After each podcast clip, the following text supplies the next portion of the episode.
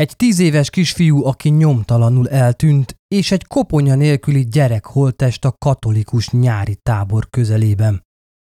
Vajon mi történhetett? Sziasztok! Szatmári Péter vagyok, és ez itt a Bűntények Podcast legújabb epizódja, amely egy több évtizedes zavarba ejtő történetet dolgoz fel.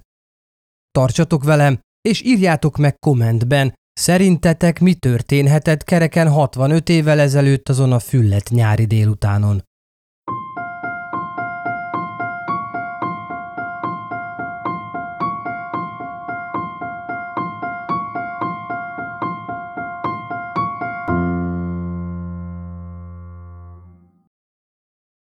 Történetünk egyszerű is lehetne, de nem az.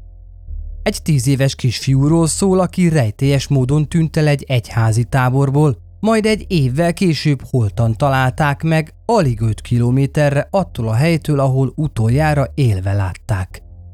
Az eset az Estes Parkban történt, Denvertől mintegy 150 kilométerre észak-nyugatra a Sziklás hegység szívében. 1958 nyarának egy augusztusi estéjén az egyik táborozó kisfiú nem jelent meg a vacsoránál. Az esetet először azzal magyarázták, hogy egy ilyen gyereknek nyoma veszett a kolorádói vadonban. De az elmúlt több mint hat évtized során új bizonyítékok szövevényes hálója bukkant fel, ami arra késztette a hatóságokat, hogy megkérdőjelezzenek mindent, amit eddig tudni véltek a tíz éves Bobby Bizap eltűnéséről és haláláról. 1958. augusztus 15-én pénteken közvetlenül 6 óra előtt Terry Cohen, a Szemaló csak fiúkból álló vadonbeli tábor egyik felügyelője körbejárta az épületet, hogy tudassa a srácokkal, hamarosan vacsora. A Szemálló egy katolikus egyházi tábor volt, kizárólag fiúk számára, amely a kolorádói Estes Parktól délre egy majdnem 4000 méter magas hegy, a Meeker lábánál helyezkedett el. A tábor nagyon közel volt a Rocky Mountain Nemzeti Park határához is. Nyaranta 6 héten keresztül fogadta a 9 és 16 év közötti fiúkat. Általában június végén érkeztek az első táborozók, és augusztus közepén távoztak az utolsók. A tábor igazi kalantúra volt, rengeteg túrázással, lövészettel, úszással, horgászattal és lovaglással. Minden gyerek álma. Miközben meg-megállt, hogy a táborlakókkal beszélgessen, Terry nem feledkezett meg arról sem, hogy a különc Bobby Bizapnak is jelezze, itt az ideje a vacsorának. Bobby egy patak mellett horgászott nem messze a tábor központjától. A férfi intett a kisfiúnak, hogy felhívja magára a figyelmét. A személyzetnek ugyanis nagyon oda kellett figyelnie, amikor a tíz éves fiúval kommunikált, mivel Bobby halláskárosodással született. Bár hallókészüléket viselt, a legtöbb hangot még mindig nehezen hallotta meg, és a beszéde is nehézkes volt. Leginkább jelbeszéddel kommunikált és szájról olvasással tudta kikövetkeztetni, mit is szeretnének mondani neki az emberek. Teri a karórájára mutatva jelezte Bobinak, hogy be kell fejezni a horgászatot, mert közel van a hat óra, ami a vacsora időt jelentette. A férfi elmondása szerint Bobby bólintott, ezzel adta tudtára, hogy megértette az üzenetet. A Bobival való beszélgetése után Teri visszament a tábor fő épületéhez és folytatta az esti teendőit, hiszen abban a turnusban több mint 80 táborozót kellett irányítaniuk. Ha valaki valaha felügyelt már kamaszfiúkat, hát jól tudja, hogy rengeteg energiát és erőfeszítést igényel a feladat. Főleg ennyi gyereknél. Terinek tehát rengeteg dolga volt, emiatt érthető, hogy nem volt ideje személyesen visszakísérni Bobit a vacsorához. Eljött a hat óra, és az összes többi fiú megjelent az ebédlőben. Kivéve Bobit. A távorvezetők ezt azonnal észre is vették. A forrásokból nem lehet teljesen világosan kikövetkeztetni, hogy az ebédlőben végeztek-e létszám ellenőrzést, vagy a vacsora után számolták-e meg a gyerekeket. De bárhogy is történt, az tény, hogy Bobby nem volt ott, amikor ott kellett volna lennie. Teltek a percek, aztán már egy fél óra is elszaladt. Azután még több, és Bobby még mindig nem érkezett meg. A tábori dolgozók azonban nem estek azonnal pánikba. Úgy gondolták, Bobby talán úgy döntött, hogy a vacsora helyett inkább tovább horgászik. Elvégre nem volt újonc, már második alkalommal járt a táborban, és jól kiismerte magát a környéken. De akár az is lehetett, hogy csak szét akart nézni az erdőben, és elveszítette az időérzékét, emiatt nem tért vissza időben. A kisfiú Denver környékéről származott, és az amerikai légierő őrmesterének Joseph Bizapnak és a háztartásbeli Constance Bizapnak, akit egyes források Koniként emlegetnek, volt az egyetlen fia. Késő estére már kezdett égetővé válni a helyzet. Ekkor mint egy tucatnyi tábori felügyelő kezdte el keresni Bobit, de nem találták. Olyan volt, mintha a föld nyelte volna el. Ezután már minden egyes órával egyre jobban aggódtak. Arra gondoltak, talán túl messzire merészkedett attól a horgászhelytől, ahol Terry utoljára látta, és alaposan eltévedt a vadonban. Érthetetlen módon viszont a tábor személyzete csak másnap, augusztus 16-án szombaton reggel jelentette be az eltűnést. Több mint 15 órával azután, hogy utoljára látták. Nem sokkal később a tábor felhívta Bobby szüleit és az amerikai erdészeti szolgálatot is, hogy tájékoztassa őket a történtekről. Szombat délre már több mint 50 ember gyűlt össze a tábor központi részén. Az ottani dolgozók, vadőrök, járőrök és önkéntesek alkotta csoport azonnal elkezdte átfésülni a szemaló tábort és az azt körülvevő zord terepet. Ne felejtsük el, hogy a tábor nem valami romantikus, dimbes dombos helyen volt, hanem a sziklás hegység mélyén. A fiú szülei is azonnal megérkeztek a táborba, és ahogyan csak tudták, segítették a hatóságok munkáját. Vagyis csak részben. Az apa átnézte az összes barakot, ám Bobby édesanyja képtelen volt bármit is tenni. A keresés káoszától és a tudattól, hogy egyetlen gyermekének nyoma veszett, annyira kétségbe esett, hogy a mentési műveletek első napjaiban már orvosi ellátásra szorult. Szegény nő szó szerint összeomlott a történtek súlya alatt. Szombaton többen is csatlakoztak a Bobby keresésére induló csapatokhoz. A tábor bezárt, de néhány vezető ott maradt, hogy keressék a gyereket. A többi táborozók pedig hazatértek a családjaikhoz. Három nappal Bobby eltűnése után, augusztus 18-án hétfőn már több mint száz ember kereste az erdőkben és a Míker hegy sziklás lejtőin futó patakok mentén a kisfiút. A hatóságok helikoptereket, kisrepülőgépet, valamint búvárokat vetettek be, akik átkutatták a vízfolyást, ahol Bobit utoljára látták horgászni. A víz azonban nem volt túl mély, talán csak egy-két méter volt a maximális mélysége, és emellett szinte egy helyben állt, semmi sodrása sem volt. Szóval nem biztos, hogy a búvárok feltétlenül Bobby holttestét keresték. Több mint valószínű, hogy valami olyan után kutattak, amit a fiúhoz lehetett kötni, ami megmutathatta volna, merre folytassák a keresést. Bobby eltűnésekor kb. 35 kg és 150 cm magas volt. Sportinget, világos kék nyári jackit, kék farmert és tornacipőt viselt. Úgy nézett ki, mint egy átlagos harmadikos fiú, azzal a különbséggel, hogy halló készüléke volt. Pár nap elteltével speciális nyomkereső kutyák is érkeztek a területre, és a kolorádói civil Air Patrol önkéntesei 155 négyzetkilométeres körben kezdték meg a kutatást. Egész nap eredménytelenül folyt a nyomozás, ám a nap végén érdekes felfedezést tettek. A csoport tagjai megtalálták azt a fagylaltos dobozt, amiben Bobby a csalinak használt gilisztákat tartotta. A tábor személyzete is azonosította, hogy az az a bizonyos doboz, amit a fiúnál láttak.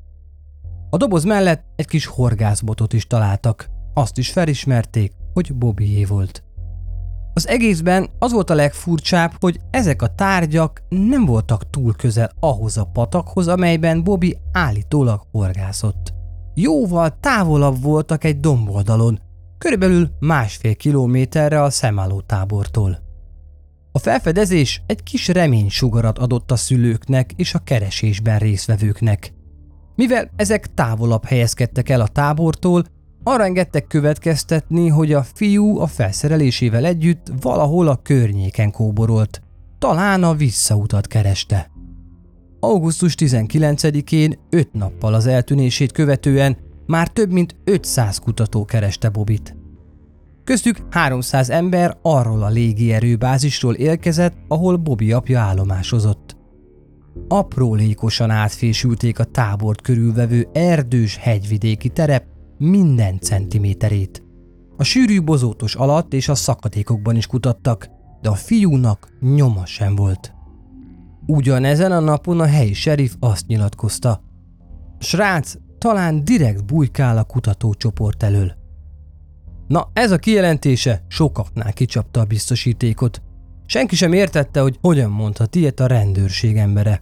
Őszinte leszek, először még nekem is egy kicsit meredek volt, de amikor jobban utána néztem a történetnek és átolvastam a dokumentumokat, megértettem, miért is tett ilyen kijelentést a sheriff. A Bobby eltűnését követő napokban, amikor az ügy nagy sajtóvízhangot kapott, az emberek Estes Park, Boulder, Fort Collins és még a messzi Denverben is nagyon éberen figyeltek, és minden tíz éves kisgyerekre felkapták a fejüket, aki kicsit is hasonlított Bobira. Többen telefonáltak a nyomozóknak, hogy bejelentést tegyenek, miszerint látni vélték a fiút. A helyi újság például arról számolt be, hogy alig két nappal a fiú eltűnése után egy sofőr jelentkezett és elmondta, hogy látott egy gyereket, akire illett Bobby személyleírása. A férfi elmondta, hogy a fiút a hetes főúton látta egy nagy szikla mellett néhány kilométerre a tábor felé vezető leágazásnál. Amikor a nyomozó kutyákat a helyszínre vitték, azok egyből szagot fogtak, és az Estes Park irányába vezették a rendőröket. A hatóságok számára ez bizonyossá tette, hogy Bobby valahol a közelben volt, vagy van. Az észlelés követően többek között még további három tip érkezett, melyek szerint egy Bobby személy leírására hasonlító fiú bukkant fel a helyi üzletekben. Az egyik bejelentés nagyon ígéretesnek bizonyult.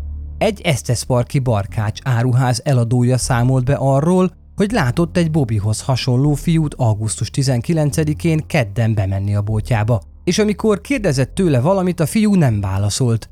Ehelyett csak a szájára és a fülére mutatott, jelezve, hogy nem hall és nem beszél. Be kell vallanom, ha én lettem volna Bobby szülei helyében, majd kiugrottam volna a bőrömből.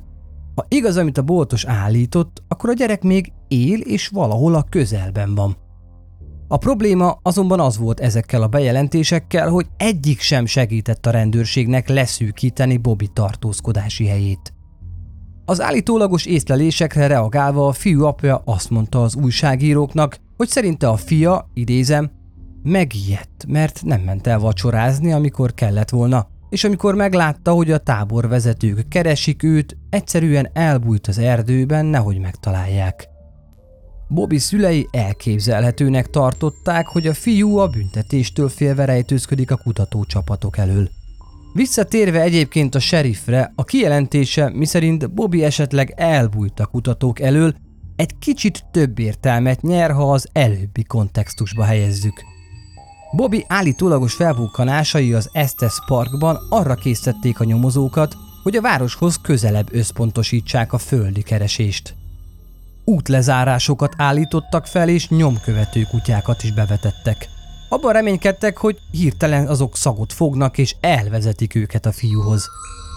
Összesen több mint 200 ember vett részt a heroikus munkában, ami több mint 10 négyzetkilométeres területet fedett le. A hatóságok és a tábor személyzete úgy érezte, hogy Bobby már biztosan nem az erdőben vagy a vadonban van. Már csak amiatt is, mivel olyan sok ember kereste őt centiről centire haladva ott. Emiatt csekélynek tűnt annak a valószínűsége, hogy még mindig az erdőkben vagy a sziklás terepen van. A szemálló tábor igazgatója egy bizonyos Heinster tiszteletes így nyilatkozott. Azt hiszem csak úgy lelépett. Határozottan úgy gondoljuk, hogy valahol a tábor közelében bujkál. Úgy véljük, hogy életben van és az Estes Park területén kóborol. Egy héttel Bobby eltűnését követően szülei és a helyi újságok önkéntesei szórólapokat nyomtattak a fényképével, és szétosztották őket a városban, valamint a Mékerhegy környékén élő lakosoknak és látogatóknak. A szórólapokon egy közvetlenül Bobinak szóló üzenet szerepelt, amely így szólt. Anya és apa szeret téged. Szükségünk van rád. Anya beteg. Gyere haza, szeretünk téged. Nem sokkal ezután bizapék kénytelenek voltak visszatérni Denveri otthonukba, mivel az anya tényleg orvosi ápolásra szorult. A röpiratok gyártása azonban nem állt meg a távozásukkal. A plakátokat több ezer példányban nyomtatták ki, és egy repülőgépből dobták le a Mékerhegy körüli kolorádói vadon felett. Valószínűleg abban reménykedtek, ha Bobby még mindig odakint van, megtalálja az egyik szórólapot és előbújik a rejtek helyéről. A szórólapok egyébként arra is jók voltak, hogy a Mékerhegy nyugati lejtőjén túrázók és vadászók figyelmét is felkeltsék. Reménykedtek benne, hogy ha a fiú odakint van, akkor ennek hatására majd hazatér. Érdekes azonban, hogy a cikkekben, amelyek a Bobby megtalálására irányuló keresést taglálják, egyik sem említi annak a lehetőségét, hogy a fiút esetleg elrabolták. Senki sem vetette fel, hogy a kisfiú esetleg bűncselekmény áldozata lett.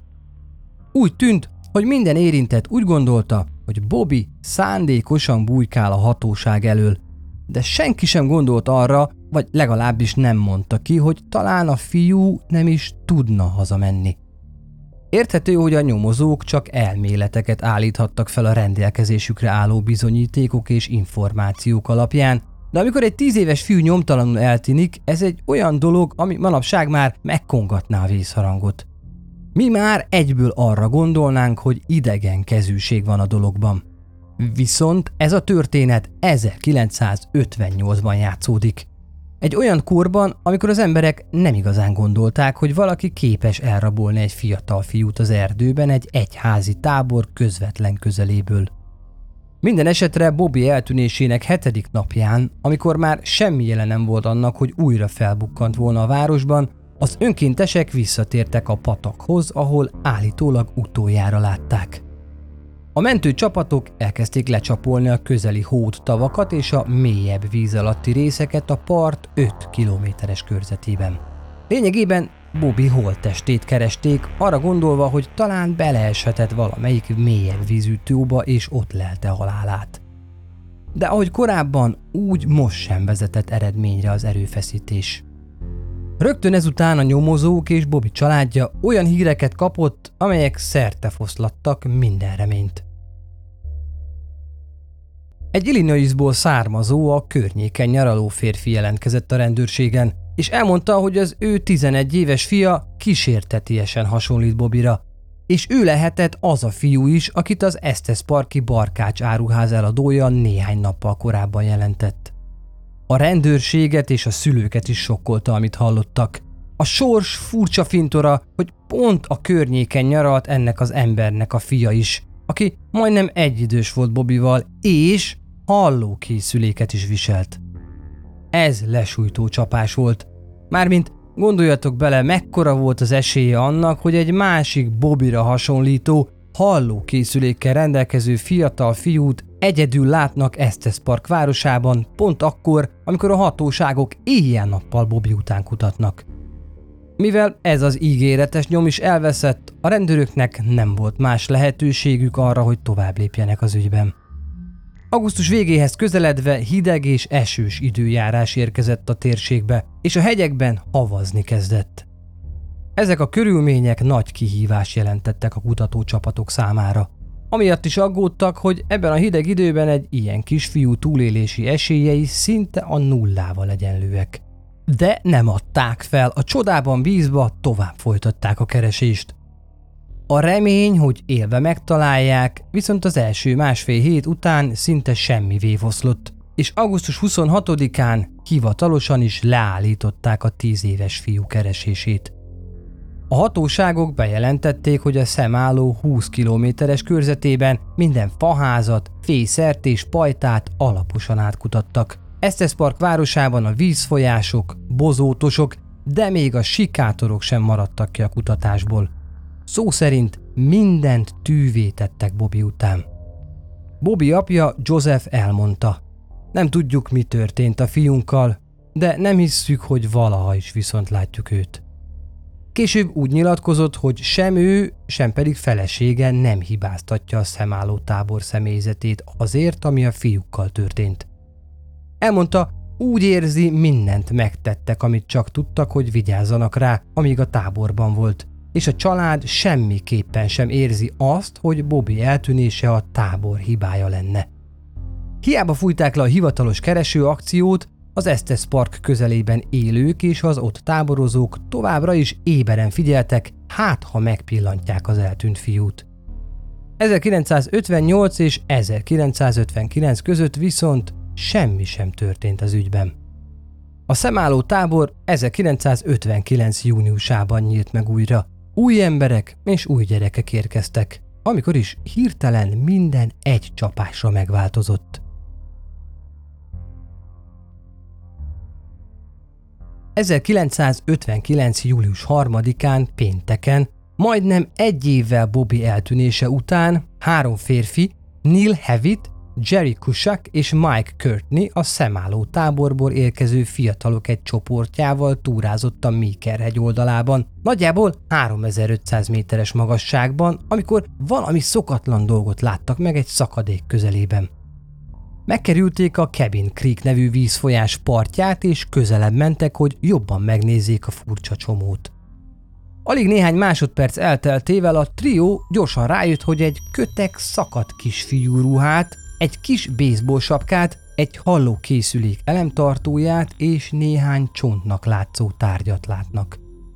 A férfiak azonnal visszatértek a szemálló táborba, hogy beszámoljanak a tábor igazgatójának furcsa felfedezésükről – Zsigereikben érezték, hogy amit találtak, az valahogyan kapcsolatban állhat Bobby Bizeppal.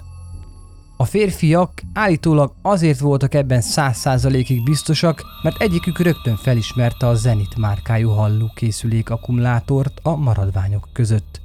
Egyébként Neil, Jerry és Mike Bobby eltűnésekor több tucat kereső akcióban is részt vettek, és furcsa mód most éppen ők voltak azok, akik megtalálták azt, amiről úgy gondolták, hogy a fiú maradványai lehetnek.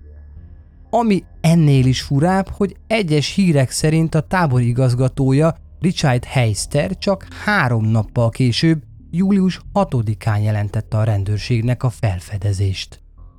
A hír hallatán a nyomozók azonnal a szakadékhoz vonultak.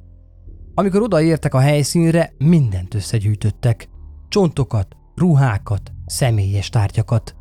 Egyes csontokon állati rágás nyomokat is találtak.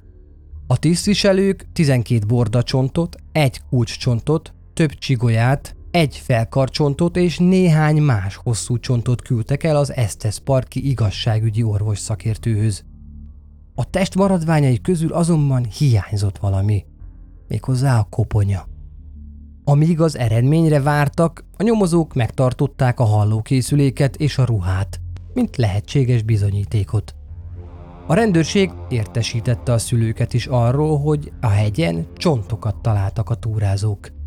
A felfedezés idején Bobby szülei New Yorkban nyaraltak, és próbálták kiheverni az elmúlt évben történt traumákat. Pár napon belül megérkezett az orvos szakértő véleménye, ami megerősítette azt, amitől mindenki tartott.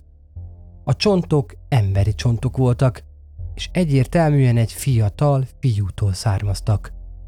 Nyilvánvaló, hogy 1959-ben még nem állt rendelkezésre DNS vizsgálat, így a nyomozók nem tudták százszázalékosan megerősíteni, hogy a maradványok Bobbyhoz tartoznak, de már az is elég volt, hogy a csontok mellett a Zenit hallókészülék és egy olyan nadrág volt, amilyet Bobby utoljára viselt.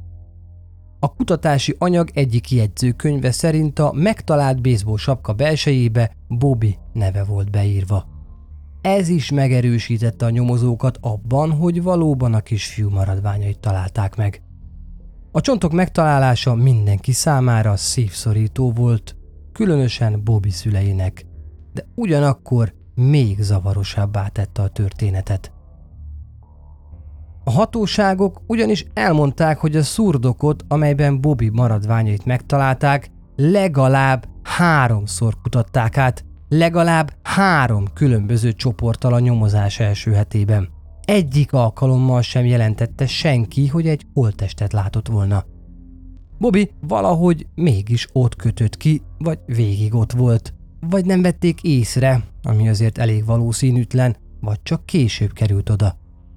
Ez az égbe kiáltó ellentmondás arra engedte következtetni a rendőrséget, hogy Bobby mégis életben volt a kutatások ideje alatt, és miután háromszor is átfésülték azt a bizonyos szakadékot, valahogy feljutott oda és ott halt meg a zord időjárás miatt. A rendőrök szó szerint azt mondták a hírügynökségeknek, lehet, hogy a keresés befejezése után téved be a területre.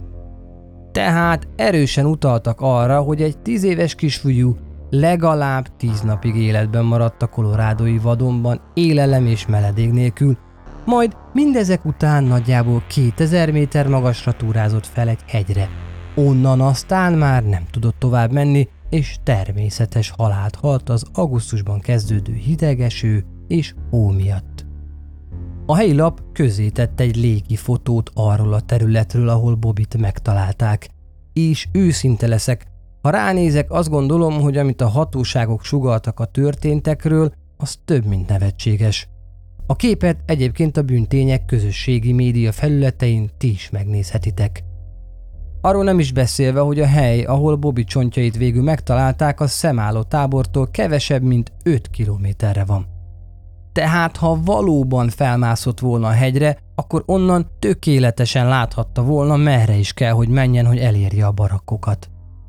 Ez az egész majdnem annyira furcsa és zavarba ejtő, mint a maradványok megtalálása. Gondolok itt arra, hogy pont a szemálló tábor három felügyelője volt az, aki végül megtalálta Bobit. Mekkora volt az esély annak, hogy pont ez a három fickó lesz az, aki végül rábukkan a maradványokra. Ami szintén furcsa, hogy az akkori hírek szerint a hatóságok még csak ki sem kérdezték ezeket a férfiakat. Megköszönték a segítségüket, és a továbbiakban egyáltalán nem foglalkoztak velük. Nem láttam olyan beszámolót sem, amely szerint a rendőrség kikérdezte volna Terry Covent, a felügyelőt, aki utoljára látta Bobit az eltűnése estéjén. 1959. júliusának végén a Boulder megyei halott kém hivatalosan megállapította, hogy Bobby természetes halált halt, méghozzá kihűlés következtében. Ezzel a bejelentéssel az ügy végleg lezárult. Hát nem vagyok orvos vagy orvos szakértő, de rettentő furcsa, hogy egy halott kém úgy állapítja meg a halálokát, hogy az eltűnt koponyája még mindig hiányzik. Úgy tűnik, akkoriban senki sem kérdőérezte meg a halott kém jelentését, és mindenki, beleértve Joseph és Constance Bizapot is, egyszerűen elfogadta a tényt, hogy Bobby elkóborolt a tábortól, egy ideig bujkált a keresők elől, mert megijedt, hogy bajba kerül, majd úgy döntött, hogy három kilométert túrázik fel egy hegyre, ahol sajnos meghalt a kihűlés miatt. Így kimondva is, hát eléggé lehetetlennek hangzik a történet. Bármennyire is érthetetlennek tűnt ez a magyarázat, a család és a hatóságok az ügyet lezárták. Bobby temetését 1959. júniusának végén tartották, és földi maradványait a Denveri Fort Logan nemzeti temetőben helyezték örök nyugalomra. Igyekezett mindenki tovább lépni és elfelejteni ezt a borzalmas balesetet. Telt múlt az idő, viszont ez az eset még bőven tartogatott meglepetéseket. Az 1980-as években bezárt a szemálló tábor, majd 2011-ben egy tűzvész elpusztította a főépületeket. Ezt követően pedig egy árvíz következtében megsemmisült a terület nagy része. Az egyetlen dolog, ami megmaradt, egy kőkápolna volt, amely a tábor eredeti területének egyik határpontját jelezte. Egy oknyomozó riporter, bizonyos Kevin Vogan arról számolt be, hogy azokban az években, amikor a tábor gőzerővel működött, több ezer fiú töltötte a szünidőt a falai között. Bogen állította, hogy a kellemes nyári emlékek mellett az egykori vadregényes menedékhely bizony sötét titkokat rejt a homlokzata alatt. 2019-ben megdöbbentő dolgok láttak napvilágot. Kolorádói katolikus papokat vádoltak azzal, hogy az egyházon belüli hatalmi pozíciójukat kihasználva fiatal fiúkat és férfiakat zaklattak, szexuálisan. Mindezt a szentélyek falai között, illetve a más papok által vezetett nyári táborokban. Pontosan olyan táborokban, mint amilyen a szemálló volt. Vogan írása részletesen beszámol arról, hogy 2002-től 2019-ig az egész államból jelentkeztek olyan áldozatok, akik azt állították, hogy papok bántalmazták őket. Az ügyés jelentése 2020-ban készült el, és legalább 43 kolorádói papot leplezett le, akik összesen 166 gyermeket molesztáltak 1950 és 2019 között. A vizsgálat megállapította, hogy három áldozat is azt vallotta, hogy az aklatást a szemálló táborban szenvedték el – a helyzetet tovább súlyosbította, hogy az ügyés jelentése azt is megerősítette, hogy a tábor alapítója egy Joseph Bossetti nevű pap 1949-ben a tábor indulásakor egy tizenéves fiút rontott meg, és a molesztálások ezután több mint egy éven keresztül folytatódtak. De ez még nem a vége. A jelentésben megnevezett 43 pap közül két papot azonosítottak, akik az 1950-es és 1960-as években különösen gyakran molesztáltak fiatal fiúkat, miközben papnak készültek, és nyaraikat a szemálló táborban töltötték amolyan gyakorlatként. Az egyiket Harold White-nak hívták, a másikat pedig Neil Hewittnek. Igen, ugyanaz a Neil Hewitt, aki egyike volt annak a három embernek, akik 1959. júliusában felfedezték Bobby Bizap maradványait. A kolorádói főügyészség dokumentumai szerint, amelyeket Kevin Bogan tett közzé, Neil atya legalább 8 fiút molesztált négy különböző plébánián a kolorádói katolikus egyházban végzett több évtizedes szolgálata alatt. A jelentés szerint a férfi leítatta áldozatait és pornográf képeket nézetett velük. Ezzel igyekezett őket felkészíteni és rávenni arra, hogy megengedjenek neki bizonyos dolgokat. Ezután elszigetelte őket társaiktól, és saját szexuális kielégülése érdekében többször bántalmazta is a megfélemlített fiúkat. A megállapítások szerint Neil egyik áldozata végül úgy döntött, hogy öngyilkos lesz évekkel azután, hogy az atya bántalmazta őt. Harold és Neil atya is a szemálló tábor felügyelői voltak 1958 nyarán. Érdekes egybeesés, nem igaz? A papi hivatást egyébként mindketten 1980-ban hagyták el. Neil Hewitt megnősült és Arizonába költözött.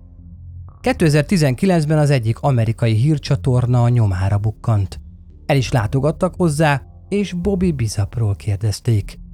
Neil elmondta az újságíróknak, hogy Bobby eltűnésének éjszakáján ő a szemállóban a büfét vezette. Bobby egyébként édességet akart venni abból a 25 centből, amit a tábori nővér hagyott neki a párnája alatt, miután kiesett két foga. Elmondta, hogy azt tanácsolta a fiúnak, hogy aznap már ne egyen több édességet. Bobby ezt tudomásul vette és kisétált a büféből. Bár az újságíró nem kérdezte meg Nilt, hogy tette valamit Bobival, ő magától hozzátette a történetéhez, hogy nem tett semmit sem a tíz éves kisfiúval. Az összes kutatási anyag alapján, amit ehhez az epizódhoz találtam, biztosan megállapítható, hogy Neil Hevitet sosem hallgatta ki a rendőrség Bobby eltűnésével és halálával kapcsolatban. Miután kezdett világossá válni, hogy Nilhez hasonló ragadozók dolgoztak azon a nyáron a táborban, amikor Bobby eltűnt, egyből egy más forgatókönyv rajzolódott ki. Teljesen más, mint amit a hatóságok sok évvel azelőtt valószínűsítettek a tíz éves fiúval kapcsolatban. Olyan információk láttak napvilágot, amelyek teljesen ellentmondtak annak az elméletnek, miszerint Bobby egyszerűen elkóborolt és meghalt az erdőben. Miután 2019-ben kiderültek a katolikus papokkal kapcsolatos gyomorforgató esetek, elkezdtek beszélni azok az emberek is, akik a szemálló táborban voltak Bobby eltűnésének éjszakáján. Na, meg persze ott van Neil Hewitt saját története, amelyet a riporternek mesélt arról, hogy Bobbyval még beszélgettek is az eltűnésének éjszakáján. Korábban viszont a férfi erről soha senkinek sem beszélt. Vajon miért? De még ennél is érdekesebbek voltak azok a történetek, amelyeket mások osztottak meg arról, hogy mit láttak és hallottak 1958. augusztusában.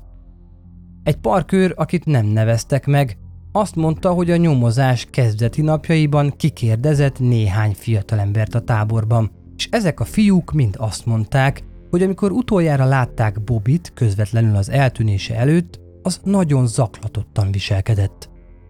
Egy másik férfi, bizonyos Richard Heister, aki a szemálló korábbi igazgatójának az unokaöccse, elmondta, hogy Bobby eltűnésének éjszakáján ő a tábor egyik nagyobb házában volt, ahol gyakran összegyűltek a fiúk. Richard elmondta, hogy miközben ott pihengetett, egy fiú rohant el mellette és lökte félre őt az útból. Ezek után valami hangosat mondott, amit nem igazán lehetett érteni. Mert furcsán ejtette a szavakat. Azután a srác kirohant a bejárati ajtón. Richard csak évekkel később jött rá, hogy a fiú, aki dühösen távozott, bizony Bobby Bizep volt. 2020 novemberére már nagyon erősödött a gyanú, hogy a bántalmazó papok valahogyan kapcsolatba hozhatóak azzal, ami Bobbyval történt. Ez arra késztette a Nemzeti Park Szolgálat nyomozó szolgálati osztályát, hogy hivatalosan is bűnügyi vizsgálatot indítsanak. Jó hallottátok, nem azt mondtam, hogy újra nyissanak, hanem az, hogy indítsanak ebben az ügyben. Mert technikailag 1958-ban és az azóta eltelt évek alatt senki sem vizsgálta bűnügyi szempontból, hogy mi is történhetett Bobival. 2020-ra Bobby szülei már elhunytak. Az egyetlen élő családtagja, egy unoka testvére a mai napig harcol azért, hogy kiderüljön az igazság. De a tényleges bűnügyi nyomozás megindításáról szóló bejelentés még csak nem is az utolsó bizarr fordulat ebben az ügyben. Kevin Vaughan szorgalmas újságírói munkájának köszönhetően a szemálló táborról és Bobby Bizepról szóló új információi felkeltették egy denveri férfi figyelmét, aki később a történet kulcsfontosságú szereplőjévé vált. A fickót Tom McCloskey-nek hívták, Miután látta a tévében az ügyel foglalkozó bűnügyi műsort, úgy döntött, beszélnie kellene a rendőrséggel. Tom nemes egyszerűséggel egy koponyát vitt be a hatóságoknak, amelyet apja dr. Joseph McCloskey otthonából hozott el. Tom elmondta, hogy a koponya évekig az apja birtokában volt, és miután 1980-ban meghalt, azt ő elhozta, és egy papírcsacskóban tartotta a pincéjében. Minő véletlen, hogy az 1950-es és 60-as években Tom apja jó barátságban volt Richard Heister tiszteletessel, a szemálló tábor igazgatójával. Tom elmondta, hogy akkoriban, amikor a koponya az apjánál volt, az többször is utalt arra, hogy egy fiújé lehetett, aki 1958-ban tűnt el a szemálló táborban. Hát, ritkán hallani ilyen abszurd és bizarr történetet. Úgy értem, kitart évekig egy kisfiú koponyát a házában, miközben gyanús, hogy talán az egy eltűnt gyerekhez köthető. Az is rengeteg kérdés vett fel, hogy a koponya hogyan került Joseph McCloskey birtokába. Valaki csak úgy odaadta neki. Mikor? Ki? Abból kiindulva, amit a nyomozásról szóló beszámolókból meg lehet tudni, Tom még csak kisfiú lehetett, amikor az apja állítólag megkapta a koponyát. Szóval nem hiszem, hogy ő gyanús lenne ebben az ügyben. Annyit viszont biztosan tudunk, hogy 2020-ban a koponyát elküldték DNS vizsgálatra, hogy megerősítsék, egyáltalán Bobbyé volt-e, vagy sem. Nevetséges módon a vizsgálatok eredményei három év elteltével sem érkeztek meg, vagy legalábbis nem hozták nyilvánosságra. A fiúgyé, na az egy teljesen új nyomozási vonalat nyit meg a szövetségi hatóságok előtt. Mivel a koponyával kapcsolatos információk nagyon korlátozottak, és a nyomozás még jelenleg is zajlik, a források nagy része nem írja le, hogy milyen állapotban volt, amikor Tom odaadta azt a rendőrségnek. Megvannak-e például a fogak, amelyeket össze lehetne hasonlítani Bobby fogászati adataival. Így csak megválaszolatlan kérdések maradnak. És a legtöbb ember, aki valószínűleg tudna válaszolni rájuk, már rég nincs közöttünk. Ne feledjük, Bobby több mint 60 éve halt meg. Sajnos a szülei úgy hunytak el, hogy sosem tudták meg, mi történt egyetlen gyermekükkel. Tudva azt, ami azóta kiderült, úgy tűnik, hogy mindenki, aki ma részt vesz ebben a nyomozásban, teljes szívvel hisz abban, hogy fennállhatott a lehetősége annak, hogy bűncselekmény történt. Különben nem hiszem, hogy a rendőrség bűnügyi vizsgálatot indított volna. Nem lehet elmenni amellett sem, hogy Bobby a szemállóban volt abban az időben, amikor két bizonyított szexuális ragadozó ólálkodott a személyzet tagjai között. Talán a beszéddel kapcsolatos nehézségei tették őt sebezhető célponttá. Egyébként a siket közösség aggasztó százalékát érte szexuális erőszak, különösen fiatalkorukban, és az áldozatoknak körülbelül 10%-a fordul csak a hatóságokhoz vagy a nemi erőszakkal foglalkozó krízisközpontokhoz, mert attól féltek, hogy a vallomásukat rosszul fordítják le, félreértelmezik, vagy csak egyszerűen nem hisznek nekik. Nem csak azt tehette Bobit könnyű célponttá egy bántalmazó számára, hogy siket volt. A nemrégiben nyilvánosságra került vallomás, amely az eltűnésének éjszakáján tanúsított viselkedéséről szól, arra utal, hogy valami sokkal bajósabb dörög történt vele közvetlenül a halála előtt. Több beszámoló szerint Bobby valami miatt rendkívül feldúlt volt. Talán nem csak úgy elsétált a táborból, hanem szó szerint elviharzott. Egy másik dolog, ami nagyon elgondolkoztató, az az, hogy hol találták meg Bobby maradványait a szemálló táborhoz képest. Több ezer méter magasan volt a hegyen a Cabin Creek közelében. Az onnan induló östvény követve viszont könnyedén lejuthatott volna a táborba. Leginkább arra lehet gondolni, hogy direkt oda tették, miután elrabolták és megölték. De ez is csak spekuláció. Nem tudjuk biztosan, hogy Bobby büntény vagy természeti hatások miatt halt meg.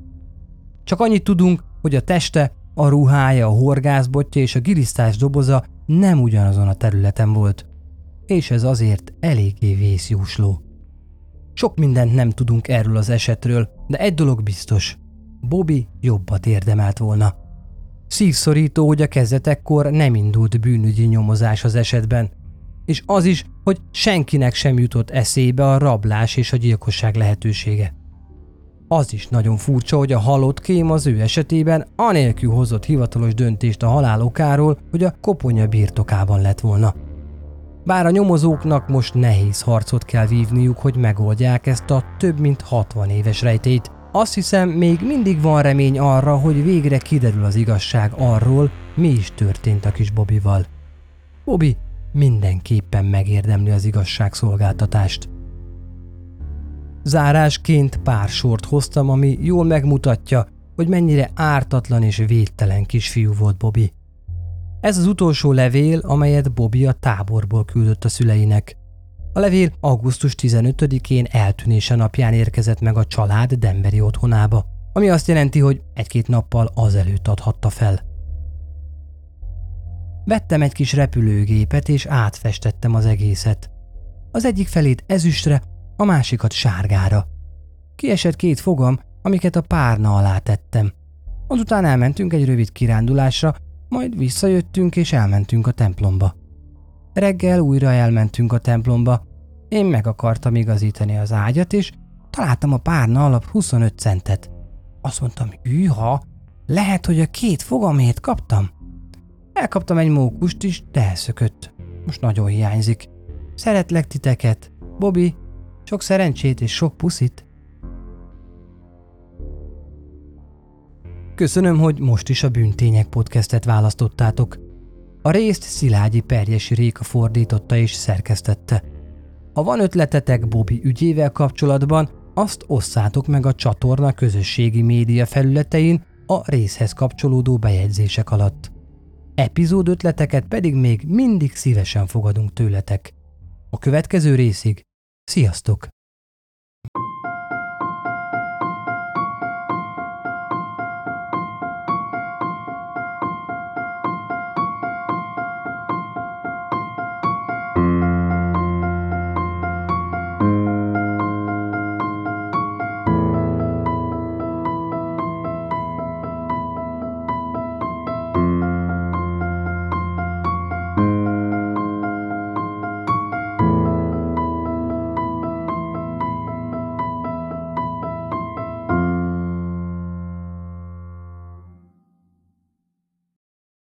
Ha más podcastekre is kíváncsi vagy, hallgassd meg a Béton műsor ajánlóját. El tudod képzelni, hogy a podcastet, amit éppen most hallgattál, fél év múlva már a mesterséges intelligencia generálja? Mi sem. De ha érdekel, eljötte már a gépek lázadása. Hallgass bele az Embertelen podcastbe. Orsós Lajos vagyok, a műsor házigazdája. Egyelőre még élőben. Egyelőre. Fedezzük fel együtt, hogyan ismerkedik, randizik, mesél és vitatkozik Betty és Péter, két teljesen mesterséges intelligencia. Lajos, a podcast címét mond még egyszer, Léci. Oké. Okay. Embertelen podcast. Ez a műsor a Béton közösség tagja.